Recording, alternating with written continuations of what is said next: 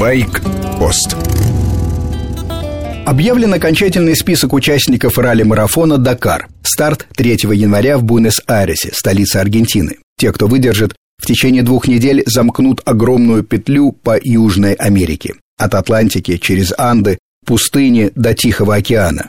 Затем, уже другим путем, гонка пересекает американский континент в обратном направлении и возвращается в Буэнос-Айрес. Две недели испытаний для людей и техники. 9 тысяч километров по территории Аргентины, Чили и Боливии.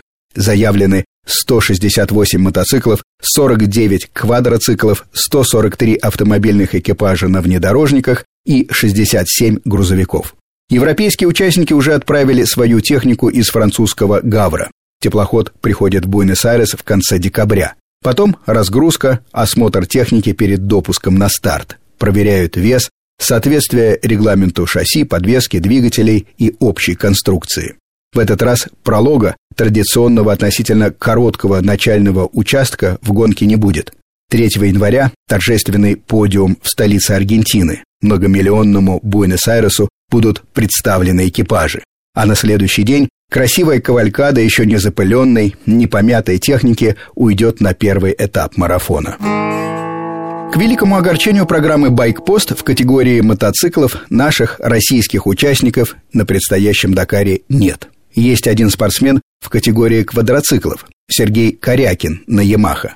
В прошлом году он впервые участвовал в Дакаре и сразу стал седьмым среди квадриков. Отличный результат. Особенно если учесть, что до финиша в Дакаре добираются меньше половины стартовавших. Это упрямая статистика многих лет. Большинство гонщиков не доезжают, Причин множество. Отказы техники, аварии, ошибки навигации и просто банальное переутомление. Как всегда, представительно выглядит команда КАМАЗа. На трассу Дакара в январе выйдут четыре наших грузовика. Экипажи Каргинова и Николаева занимают первую и третью позиции в стартовой классификации. Между ними вечный соперник камазовцев голландец Дерой на Ивека. Именно в таком порядке расположились соперники на подиуме последнего Дакара в январе этого года.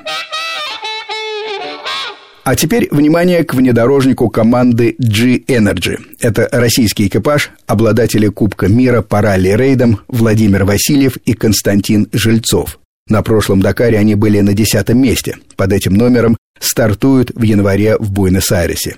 Первая десятка в классе внедорожников на Дакаре – это пилоты экстра-класса. Испанец Нани Рома – это его девятнадцатый Дакар. Сначала он выиграл марафон на мотоцикле, а в прошлом году и на автомобиле.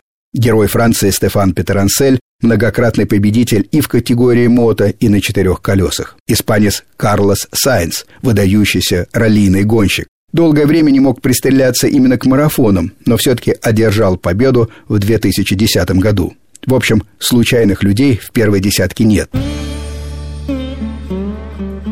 С вами был Сергей Фонтон, старший. Байкпост намерен и дальше рассказывать о великой внедорожной гонке «Дакар». Если правильно сойдутся звезды, в январе выйдет в эфир специальная серия программ «Байкпост Дакар». Принцип тот же. Короткие рубрики по будням, обстоятельный рассказ по воскресеньям.